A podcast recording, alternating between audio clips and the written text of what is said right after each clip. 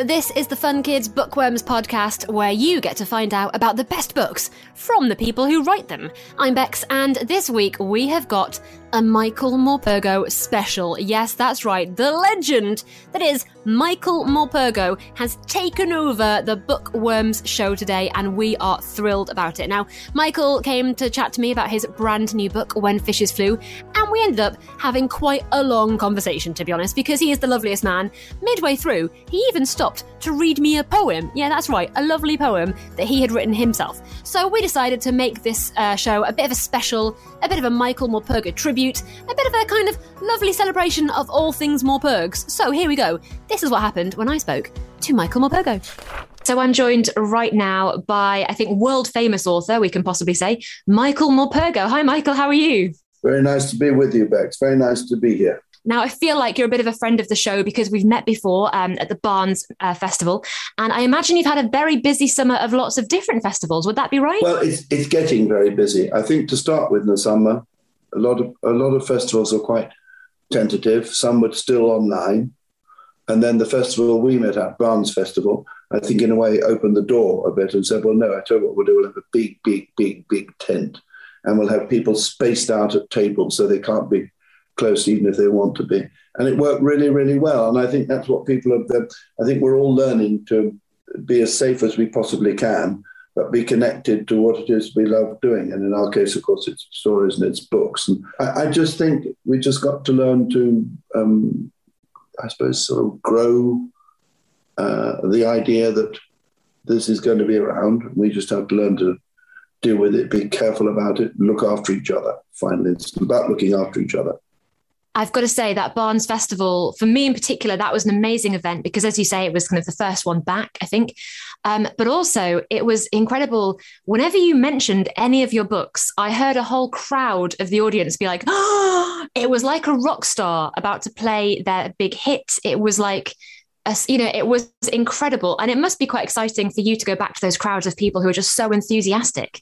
It, it is, and it really surprises me all the time. And I think it. I tell you what, it'll happen to you, Bex. You won't. You won't like me saying this, but you will get old one day. You really will get old one day. No, it's and not going to happen. and the joy of getting old is, uh, if you survive long enough, that there's a whole history behind you. We have a whole history of our lives, and that's what links us to other people. And in my case, it's a whole history of writing stories. And so, in a way, when you go to an event like that, it's not just the children who recognize the titles, it's their parents because they read these books when they were young. And um, that's, that's wonderful. You get this feeling that you, it, you've been around for a long time and you've made a proper connection. And the wonderful thing about being a writer is that finally finding you are making relationships. It, a, they're very important relationships. You hardly ever meet the people who read your books. It's relatively rare. And when you do, it's just wonderful. But when, even when you don't, what you know is that your stories are reaching across, yes, you said the world, they reach across the world into um, other languages, Chinese, Russian, French, German, whatever, whatever language it is, and you're reaching people you'll never meet, telling the tales you want to tell. And it's about human connection and understanding. And I, I love that. And of course, you are the master storyteller. I, I mean, our listeners will know you from Warhorse, Private Peaceful, uh, Butterfly Lion, but you have a brand new book to tell us all about. And uh, this is a very exciting one When Fishes uh, Flew. It's a story of Eleanor's War. And it's the first novel in, is it two years that you've had out? Well, that's what the publishers say. I think they they try to make it exciting as if it's something special. In two years, well, you know, it's I should have actually written one a year before. I suppose is what they're saying. yes, it's the first novel for some time, but I've been writing other things as, as well, but this is the first novel, yeah. And I'm very excited about it because it is, I think it is, you maybe could do some research from me, Bex, or your listeners can. I'll try. But I think it's the first novel uh, ever to be written and told by a fish. I'll have to do the research on that one, but I'm, I'm going to probably take your word for it. Let's face it. You know more than I, I, think, do. I think we are close to it being the only one ever told by a fish. And I'll have to explain to you what's behind that, really. Shall I tell you what the story, how the story started? Is that the best thing to do? Bex? Go for it. Yes, please. Please do. Because it involves a fish, as you might guess now. And all the stories I write, all of them, um, begin with some rather fortunate happening some place I visit, someone I meet, some story I hear. And in this particular case, two years ago, before the pandemic, if you can believe there was a before the pandemic, um, Claire, my wife, and I, we were in a, a place called Ithaca, an island near Kefalonia and Corfu in, Greece. Why were we there? Because we become interested in the Odyssey, great book by a fairly decent writer called Homer. And Homer, Homer lived on this island several thousand years ago. The ruins of his house are still there on this island. And we knew we were going to stay on the island, which is part of the great legend of Troy. And we happened, by pure coincidence, to be staying in a little house on a beach called Dexa Beach. And this was the beach up which Odysseus walked several thousand years before in legend when he came back to see his wife after 10 years being away. There was this old lady and a whole family, about 15 of them. But there was a grand old lady who was clearly the grandmother of the whole thing, dressed in a long black dress. And she would wander up and down the beach each evening about five o'clock, picking up any bits of plastic or bits of wood that had been washed up by the sea, which we thought was wonderful. She was looking after the beach. Anyway, one day we were lying there watching her do this again, watching the family play in the sea, jumping off the quay and all this. And then suddenly she looked at us and beckoned us over. Come, come, come. So we went over, and she was holding something cupped in her hands like this. And it was a flying fish. She said, they, they come here to die, which was very sad. And then she looked at us and she looked at us very, very straight. And she said, and they talk, you know. She started stroking the top of the fish's head very gently. And the fish made this sound.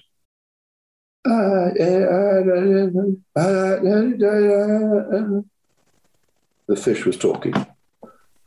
And, and I'm, I'm not lying. This really happened. The fish was talking. And I didn't know fish talk. I knew whales sang in the sea, but a whale is not a fish. This was a mm-hmm. fish talking. What a what a lovely thing to do to write um, a kind of old and young person's point of view as well. That's quite exciting. Well, I feel it is, and I suppose, and that again is personal. It's, a, it's you know, I'm, I'm afraid I'm rather old. I'm 78, and I have um, what is it, eight grandchildren and one great grandchild, and I'm more and more connected and concerned, I suppose, about the relationship um, between us and how old um, have to and must understand how it is to be young now, and how young must understand if you're going to have any real connection, must understand how the world was when that ancient person has grown up, and what does that and what has that person done? Is it just Granny who is there at Christmas, and but you don't know much about her?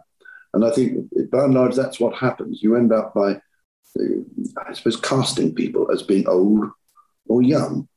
That's rather like casting people as if they are male or female.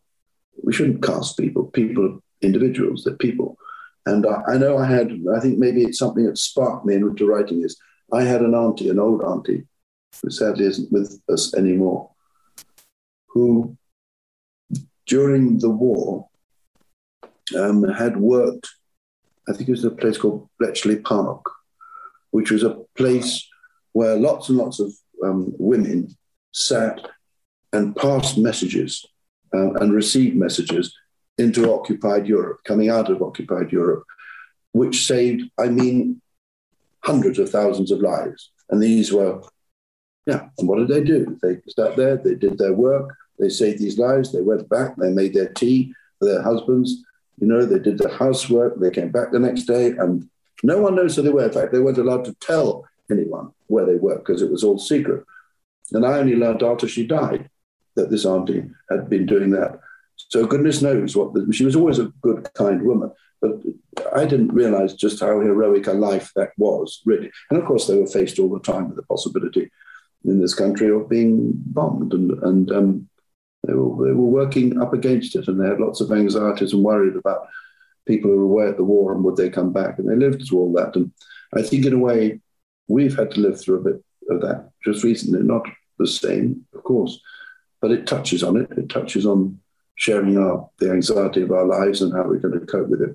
So yeah, it all, it's all that came into the book, and for me, it was a very rich book and quite an important book for that reason, really. For me, you know. You must have, I, I won't lie to you, Michael, you must have been thanking your lucky stars, the kismet, on the one day you meet this older lady in the fish and you meet the the the younger man in his house, you must think, well, that's brilliant. That's the next book done and dusted. Well, you do. That must have been quite an amazing day. You do, but it, it, what's really lovely is that it goes it goes very deep. You you st- you can't stop thinking about it, and that's why it becomes a book in the end. It's something that begins to obsess you almost. I mean, to give you another example, which people will know more about, I think, is that you know when I wrote Warhorse, I didn't just sit down and think, oh, it's a good idea to write a book about a horse in the First World War. No, I met an old bloke in a pub, the pub in my village, the Duke of York in Iddesleigh, and this was 45 years ago, and he was a man of 80. And I knew, because I'd been told that he'd been, as a young lad, he'd been to the First World War. So I started a conversation with him. I said, you know, what regiment were you in? He said, I was with the Devon Yeomanry. I said, what's that? He said, oh, horses. I was there with horses. and suddenly we were having a conversation about soldiers and horses and how much they loved their horse and how much they talked to their horse because they couldn't confide what they were feeling, the fear and the longing and all the rest of it. They couldn't talk to each other about that. It was too painful. But they could talk to the horse. And so a horse would become a friend and they were they relied on each other and loved each other. And I found that very touching, very moving. And that's the reason, because of that old bloke, Wilf Ellis in the pub in Iddesleigh. He told me that tale, so I wrote a story. But I think it's it is luck. It's luck. Um, but I think after after the luck has happened, you've had the meeting or you've seen the event or whatever, then it's what you do with it really. And what I tend to do is I, I go through what I call dream time. That's a time when you're not writing at all. You're just thinking it through, um, creating in your mind, in your head, a vision of the place and the people um, but not rushing into writing. That, comes maybe six months later. Wow. And I was later, I was lucky with the lockdown too, you know, because um, I'd had time to think about the story and then suddenly you couldn't go out. You know, you were shut in your house. Well, what else can you do but write or shout at people? And I only have my wife to shout at, and I don't do that. And it was, you have to write, you know, that's what I do in my life anyway. So for writers, the lockdown was, how should I say, if you can have a good lockdown, it was as good as you can get. But then it does come a time, of course, when you look out of the window and you know there are people out there, out there going through terrible difficulty and tragedy and all the rest of it. But then it was quite good to get back inside your book, inside this thing in your head, almost to escape from it. So no, no lockdown during that thing was good, but it was, it certainly helped me get through it. And each of us had to find our own way, our own pathway through those times and the difficulties. And so stories was my way, and when fishes flew was the pathway I followed.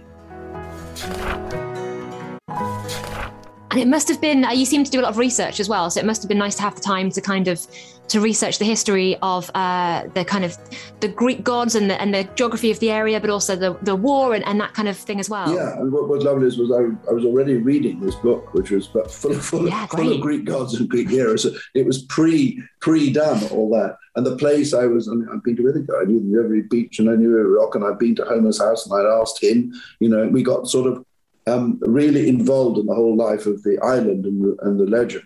But I did have to do some research about the occupation by the Germans and the Italians of um, those islands during the Second World War and the resistance fighters who died um, trying to get them to go away and go back home. And then uh, the awful things that happened once they got rid of the invaders, which they did. And then the British, our soldiers arrived and and help them rebuild a bit. And then at last they had their freedom. That was really wonderful for them.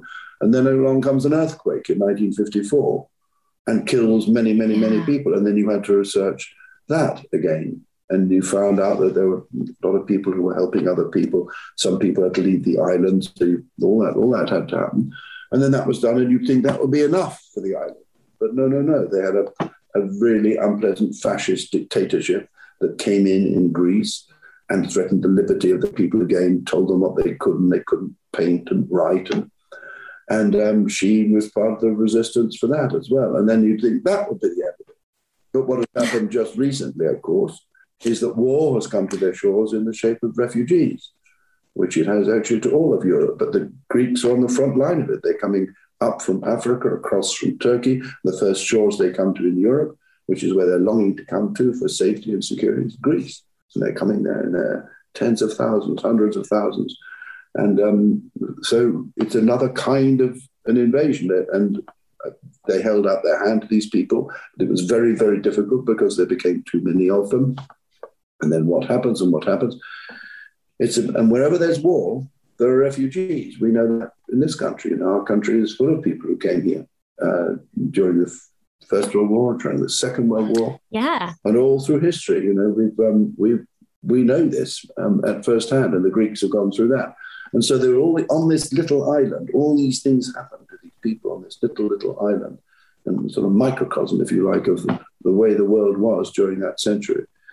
So I find it interesting to follow one girl and one woman's journey through this and what she did and what so many of them did do, which was to um, be enormously courageous right the way through it and spend their time just helping other people, which is what we have witnessed hugely during this pandemic. We know it's in all of us to to play that part, you know, and uh, it, it's, it's heartwarming to see it, even when there's uh, it's a world of tragedy around us.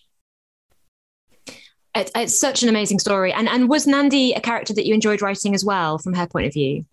Very much, really. I I wanted it to be a um, a story which which had her voice in it. It's very important that she wrote this diary, that it was close to the story, and that you got an idea of her growing up and uh, from this young girl just liking the presents that uh, um, this great aunt brought, and then uh, starting to question everything um, and learning from her the legends, the Greek legends, through the gifts that she'd been given, feeling her Greekness more and more, although she lived in Australia, yeah. and then longing somehow to, to have more of that kind of background, which is one of the reasons she went to discover, I think, because I think the old the great aunt maybe quite subtly had sown the seed uh, in, in Nandi to, to find out more about her Greekness, which is what she does, and indeed what she becomes. Yeah, I, I love the idea of finding out a bit more about your your heritage and your kind of background, and yeah. I think if you can do that, that is an incredible thing. Um, before I let you go, because I could talk to you for hours, to be honest, but you've probably got things to go and do. Um, do we have to wait another two years for another novel, or do you have more books in the go? I imagine you're just a busy man who's always got things happening in your head. I have all, I've had so many books queuing up. It's like buses at the moment. Um, they, all, they all come at once. I have a book of poetry coming out next uh, month. The first book of poetry. I wrote that during um, lockdown, um, and I've loved doing that. It's called Carnival of Animals because I I wrote. Um, some poems for a wonderful piece of music called Carnival of Animals by Saint-Saëns, which was played just recently at the BBC Proms by wonderful, wonderful um, players called the Kanneh-Mason family. All young people, some of them just kids, seven in one family. Can you believe it? It's, wow. It's the, oh my goodness! It, wow. It's the Von Trapp singers, only without the celebrity. They are just wonderful, wonderful musicians. And uh, I got to go to the studio just in the, it was actually after the first lockdown and I'd written the poems because I was asked to do it. And they said, "Oh, you come and read the poems." And Olivia Colman read some of them, and I read some of them. And then they played their wonderful music, and then we did a prom just not long ago. And I loved doing it. I, I just felt it was. Um, should I read you? So all that evening, my wife and I talked about nothing else except this talking fish. And I knew because I'd been reading the Odyssey that there was one god called Proteus who could change himself into anything he wanted to change into, any creature. So I thought in my head, this is Proteus who changed himself into a flying fish. I know it sounds stupid, but that's what I was already beginning to think. I was already beginning to work it out a bit. And we were walking along this road after our taverna meal that night, still talking about this extraordinary event. And we were walking past a house, quite a modern house. There was a light on and a sort of porch and a, a balcony, and someone was sitting there and we were going very close, so we had to say hello. So I said hello in my best Greek. Good. And this guy says to me, Hello? I said, You're not Greek, are you? He said, No, I'm Australian. so I said, What are you what are you doing here? He said, I'm on holiday. And then he and then he started telling me this extraordinary story. So in one day, two stories out of Talking Fish, and then this man told a story. And he said, when he was a little boy of five. He lived in his mum and dad's house on exactly the same spot. And it was in 1954, and there was an earthquake. and the earth shook and the house came down. Many people were killed all over the island. He had nowhere else to go at all, he and what was left of his family. The only place they could go was where they had relations, which was in Melbourne, Australia. So he went and lived the rest of his life in Melbourne, Australia. But he promised himself all the way through his young life and his older life that if he ever could, he'd gather together enough money to go back to Ithaca to rebuild the house on exactly the same spot. And he'd come there for three, four months, seven months he could. And I thought to myself, this is just this is just wonderful. It's like it's it's like a magic story. And then I did some research and I found what did I find? That there were flying fish around Australia. There were flying fish in the coastal waters around Ithaca. So I started weaving together this tale about a girl who is being brought up in uh, a Greek Australian girl um, living today, being brought up in um, in Melbourne, Australia. But they have a visitor who comes once every two years, their great aunt Elena, and she comes from Ithaca. They don't really know anything about her. They just know she's an old lady and she's always brings presents and she likes doing Greek dancing and she likes eating Greek food. And they love her coming because they all feel, feel really Greek again. It, it's a really, and this girl adores her, absolutely adores this old lady. And then one day they get a letter saying she's too old now to fly. So she can't come anymore. And she promises herself that as soon as she can, she'll do what a lot of Australians do. She'll get a rucksack and she'll go across to Europe and she'll find her aunt Elena again. But when she gets to her house, she's not there. And then there's a whole story about how she meets a fish on the beach, where, which I was talking about, Dexa Beach. And this fish tells her the tale of this old lady now, who she has thought of as just a funny old auntie. And it turns out she's much more heroic in her life than any Greek hero she's ever read about. So that's really what the story is about. It's about old people and their lives that they've led, and it's about quiet heroism, which I think needs it needs telling. I think these are the people who, for instance, and I think it's maybe why I wrote it during the pandemic. There've been all these quiet people who just, oh, I don't know, they've they've driven the lorries that collect our rubbish.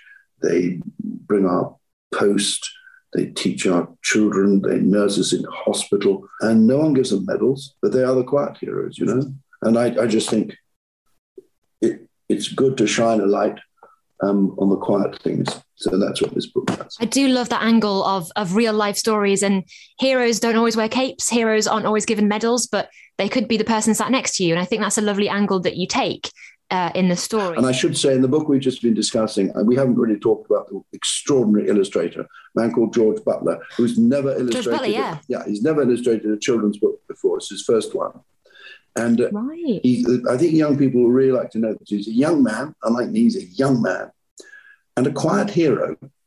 He's one of these people who really believes in what he draws and paints. And he draws and paints what he cares about. He goes out to places like Syria, and to refugee camps and places where there's been war or there is war. He's been out to Afghanistan and, and along with the army and all the rest of it and draws what he sees. Doesn't take photographs nor films, he draws. And so this book is full of the most extraordinary drawings, very, very telling and touching, uh, wonderful with people, wonderful with landscape.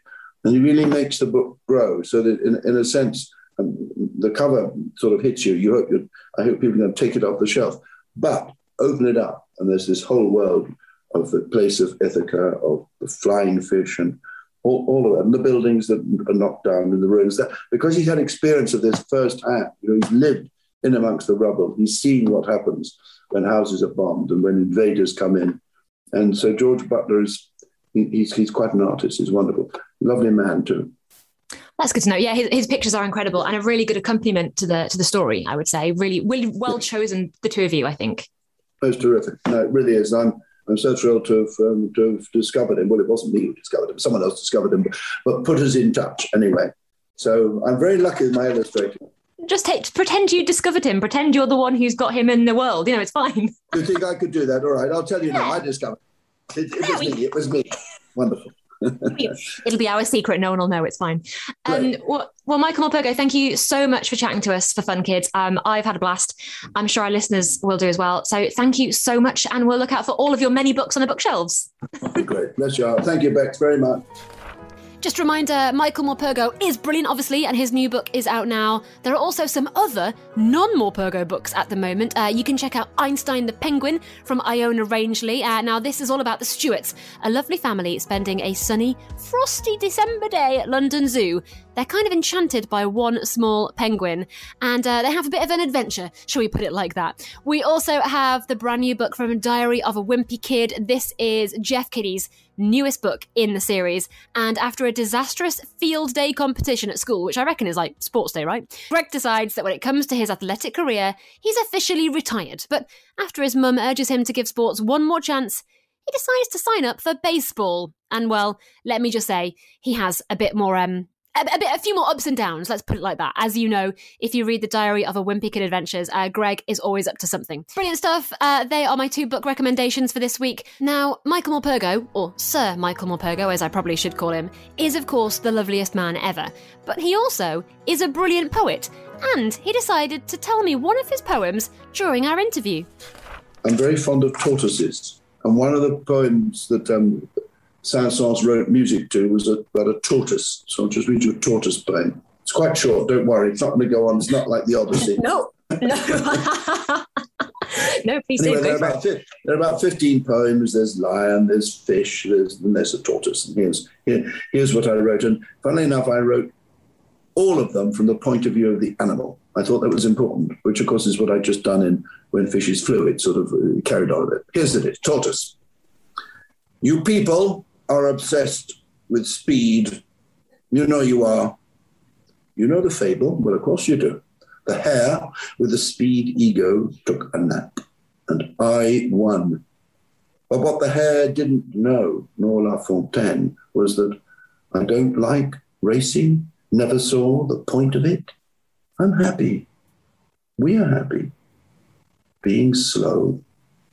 Slow is good. Slow is cool. Imagine a world where we all go slow. No need, no wish for cars or trains or planes. Imagine an Olympics where the slowest wins. Tortoises on every winner's podium. Gold medals round our necks. No need to build any more houses. We carry ours with us. And we're still here after millions and squillions of years. You may worship speed but you wear yourselves out. We never do. We never have. Take it easy. Go slow, and you'll go happy. Take it from a tortoise.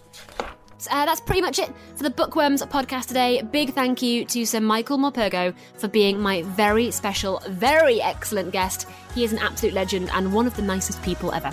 Remember, if you've enjoyed this, you can listen to me on your DAB digital radio, online, and on the free Fun Kids mobile app on your smart speaker. Just say Play Fun Kids every weekday from 4 pm. See you soon.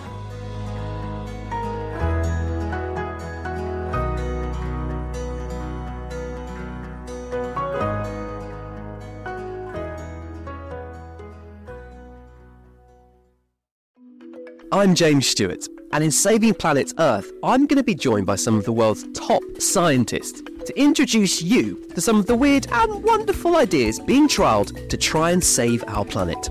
Led, of course, by your questions. Hi, James. I know that climate change is affecting our oceans. Is there anything that's being done to look after it? And one of the solutions involves dolphin poo. This is Saving Planet Earth, available wherever you get your podcasts.